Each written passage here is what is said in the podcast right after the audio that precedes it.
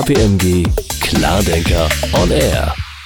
Herzlich willkommen. Schön, dass Sie reinhören. Unser Thema heute die wirtschaftlichen Folgen des Ukraine-Krieges für Transport und Logistik. Dazu gibt es Einschätzungen von Steffen Wagner, unserem Head of Transport and Leisure. Hallo, lieber Steffen. Hallo, Kerstin. Durch den Krieg in der Ukraine und den internationalen Sanktionen gegen Russland ist die Situation für Transportunternehmen ja herausfordernd geworden. Ich sage mal Verwerfung in den Lieferketten, überlastete Grenzübergänge, versperrte Transportrouten, Fracht bleibt in den Häfen liegen. Das betrifft Hilfslieferungen genauso wie die Evakuierungen aus dem Kriegsgebiet oder die Versorgungslogistik. So sieht es Professor Dr. Raimund Klinkner, der Präsident des Deutschen Verkehrsforums. Was ist da noch zu retten, Steffen?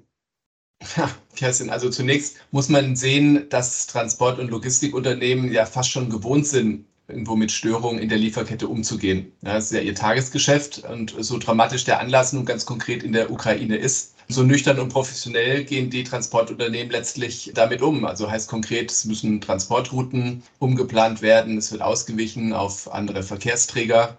Es müssen Notfallpläne erstellt werden für wegfallende Lkw-Fahrer. Abwehr von Cyberangriffen ist ein Riesenthema. Ja. Und solche massiven Störungen hat man zuletzt direkt mit dem Ausbruch der Corona-Pandemie ja, vor gut zwei Jahren, aber auch schon regional begrenzt, wie jetzt auch hier in der Ukraine schon in den Jahren davor, wenn du an den Suezkanal denkst, na, als da dieses Schiff quer stand oder noch länger her, als ihr die Vulkanasche über Island schwebte und der Luftverkehr gestört war. Also das kommt immer mal wieder vor. So traurig es ist, muss jetzt auch hier eben professionell gehandelt werden. Und hinzu kommt natürlich, dass die ganzen Transportunternehmen sich auch noch vor Ort um ihre Mitarbeiter kümmern müssen, ja, um die Aktivitäten dort. Aber es gibt ja auch immer wieder kleine Erfolgsgeschichten, ja, die ganzen Hilfsaktionen, die teilweise auch von privaten Leuten oder Privatorganisationen organisiert werden oder auch die Deutsche Bahn, die jetzt so einen Schienenfrachtkorridor hergestellt hat. Ja, das sind ja auch kleine Erfolgsstories am Rande.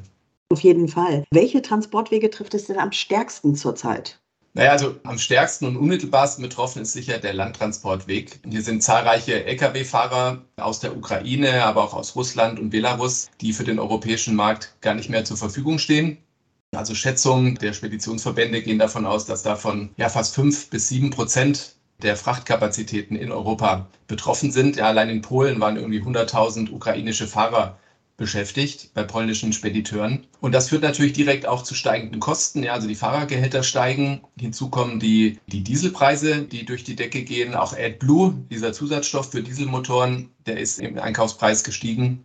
Das wiederum trifft die Transportunternehmen hart. Die haben zwar in der Regel mit ihren Endkunden Preisgleitklauseln vereinbart, also dass sie in der Lage sind, diese Kosten auch weiterzugeben, sogenannte Dieselfloater nennt sich das, aber das ist immer erst mit ein, zwei Wochen Zeitversatz ja, sodass das auf der Kostenseite schon ein massives Problem ist für die Transportunternehmen. Der Schienenverkehr ist auch gestört, aber insbesondere in Richtung Osten, also aus der Ukraine heraus, Richtung Asien auch und letztlich der ganze transeurasische Verkehr, also von China bis nach Deutschland. Die Kette ist natürlich unterbrochen und da ist der Schiffsverkehr, der sonst immer eine gute Ausweichoption ist, eben auch keine Option. Der war schon vor dem Ausbruch des Krieges stark betroffen durch Corona.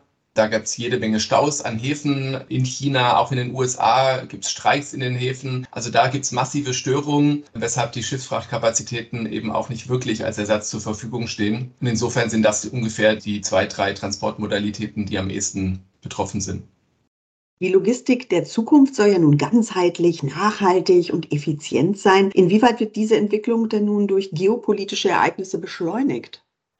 Also ich würde da zwei Entwicklungen sehen. Die eine, die war schon stark im Gange, bevor Corona gestartet ist, letztlich getrieben durch Sharing Economy ja, und Plattformmodelle wie Uber oder Airbnb, deren Ziel ja ist, ja, Kapazitäten im Bereich Taxi oder Fahrgelegenheiten oder Ferienwohnungen transparent und für Kunden buchbar zu machen. Ja, wir können ja nachher mal schauen, was es da für Entwicklungen in der Logistik gibt. Jetzt ganz konkret durch die Ukraine nochmal ganz drastisch geworden ist das Thema Resilienz der Lieferkette. Ja, also die Fähigkeit, Lieferketten so zu gestalten, dass sie möglichst wenig störungsanfällig sind und wenn ein Störfall eintritt, man diesen recht schnell wieder beheben kann. Ja, da geht beispielsweise auch die Debatte um Nearshoring hin, was nach Corona ja stark debattiert wurde, also dass man bestimmte Produkte oder Lieferstoffe eben nicht mehr auf der ganzen Welt einkauft, sondern versucht, die Produktionskapazitäten auch in der Nähe zu etablieren, was natürlich dann unmittelbar die Lieferkette entlastet und weniger komplex macht. Und wenn du jetzt schaust, was hier die ganze Debatte rund um die Energieautonomie weg von russischem Gas, was das jetzt bedeutet, allein an Infrastruktur in Deutschland, also grüner Wasserstoff, LNG, also Flüssiggas, Terminals sollen errichtet werden. Das Ganze muss ja auch von der Lieferkette begleitet werden, end-to-end. -End. Ja, wie kommt der, der, das LNG hier nach Deutschland? Wie wird es dann ins Hinterland verfrachtet? All das wird Auswirkungen auf die Lieferkette haben. Und du sprichst den Punkt Nachhaltigkeit an.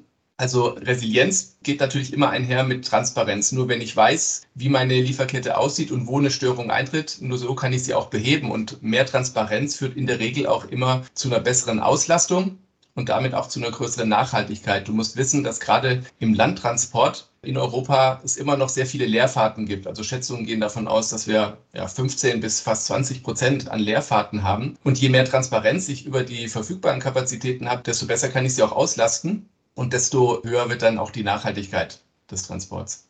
Wir merken schon, die Komplexität der Aufgaben in der Transportbranche nimmt rasant zu. Und da sind ja ganzheitliche digitale Logistikkonzepte im Gespräch. Bitte erkläre uns diese Entwicklung, Steffen. Ja, also man muss wissen, die Transportbranche, und ich verfolge sie ja nur schon seit vielen Jahren, ist per se erstmal eine etwas, ja, wie soll ich sagen, antiquierte Industrie. Also es wird sehr viel Wert auf physische Prozesse, auf das Management von Kapazitäten gelegt. Aber das drumherum passiert oder passierte lange Jahre noch mit eher einfachen Mitteln. Also über Excel-Tabellen, Telefon, Faxgeräte wurden Transporte organisiert.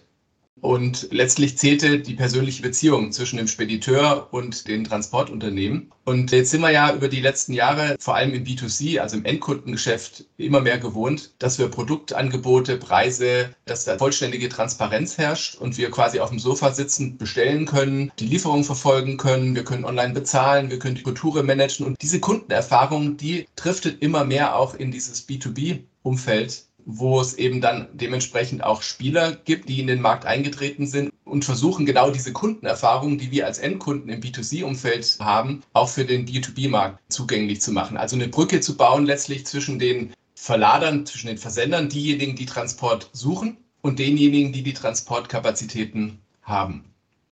Nehmen wir da doch jetzt zum Beispiel mal das Beispiel von Instafreight. Die Berliner mhm. Firma gilt ja oder gehört zu den am stärksten, am schnellsten wachsenden Logtech-Startups Europas. Mit neuen Investitionen haben wir auch gerade von gelesen, will das Unternehmen mhm. Lieferketten resilienter machen. Wie funktioniert diese Idee? Bitte erkläre uns diese Entwicklung.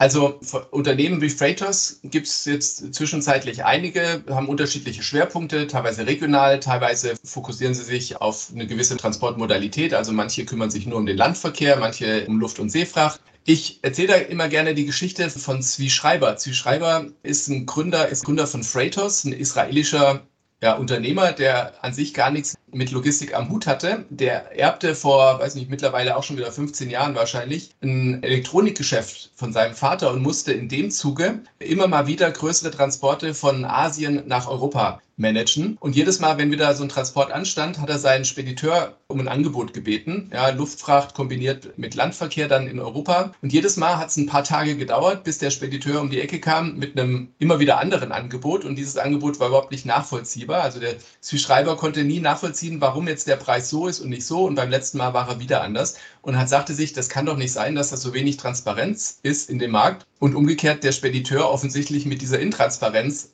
gut Geld verdienen kann. Man hat eben angefangen, Transparenz zu schaffen bei Frachtraten und hat da mittlerweile eine sehr hoch bewertete Plattform eben für Frachtraten etabliert am Markt, eben Freightos. Und in diese Richtung gehen die meisten dieser Plattformmodelle. Im Kern geht es halt immer um die Frage des Geschäftsmodells. Muss ich Transportkapazität besitzen oder reicht es, wenn ich quasi die Brücke baue zwischen dem, der die Kapazität sucht und der, der die Kapazität hat? Also die klassischen Airbnb-Uber-Beispiele.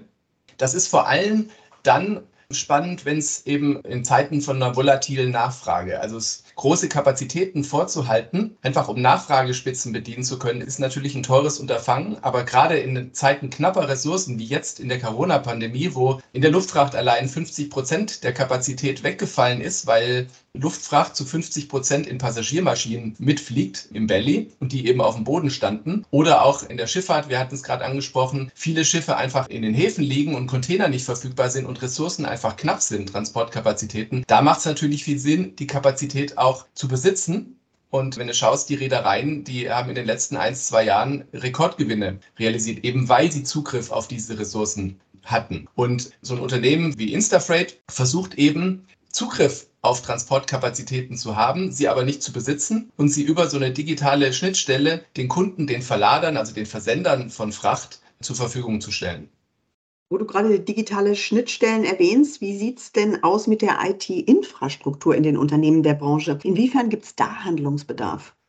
Naja, also bei diesen Plattformmodellen spielt natürlich auch immer die technologische Grundlage eine ganz entscheidende Rolle. Also diese Plattformen, die benötigen digitale Schnittstellen. Sie sind eben nur digitale Plattformen, um den Austausch von Daten auch in Echtzeit zu ermöglichen. Und die Transportbranche wiederum als die eine Seite der Medaille, die ist, wie ich es eingangs sagte, eher noch antiquiert unterwegs in vielen Bereichen und wenig digitalisiert. Ja, und da stoßen die Plattformen insbesondere im Landtransportumfeld schon noch auf große Herausforderungen. Du musst wissen, der Landtransportmarkt in Europa ist extremst kleinteilig. Ich glaube, der Marktführer ist DB Schenker und der hat nur drei, vier Prozent Marktanteil was eben heißt, dass es sehr, sehr viele kleinste und mittelgroße Anbieter gibt, die kaum in der Lage sind, viel Geld in die Digitalisierung ihrer Prozesse zu investieren, was wiederum aber eben die Voraussetzung ist, um überhaupt an so einer Plattform mitarbeiten zu können. Und somit hast du möglicherweise auf der einen Seite die Nachfrage von denjenigen, die die Transportkapazitäten suchen, also den Versendern, aber nur bedingt Angebot auf deiner Plattform, weil die, die das Angebot haben, die Landtransportunternehmen, gar nicht in der Lage sind, ihre verfügbaren Kapazitäten in Echtzeit mit ja, dynamischen Preisen im Idealfall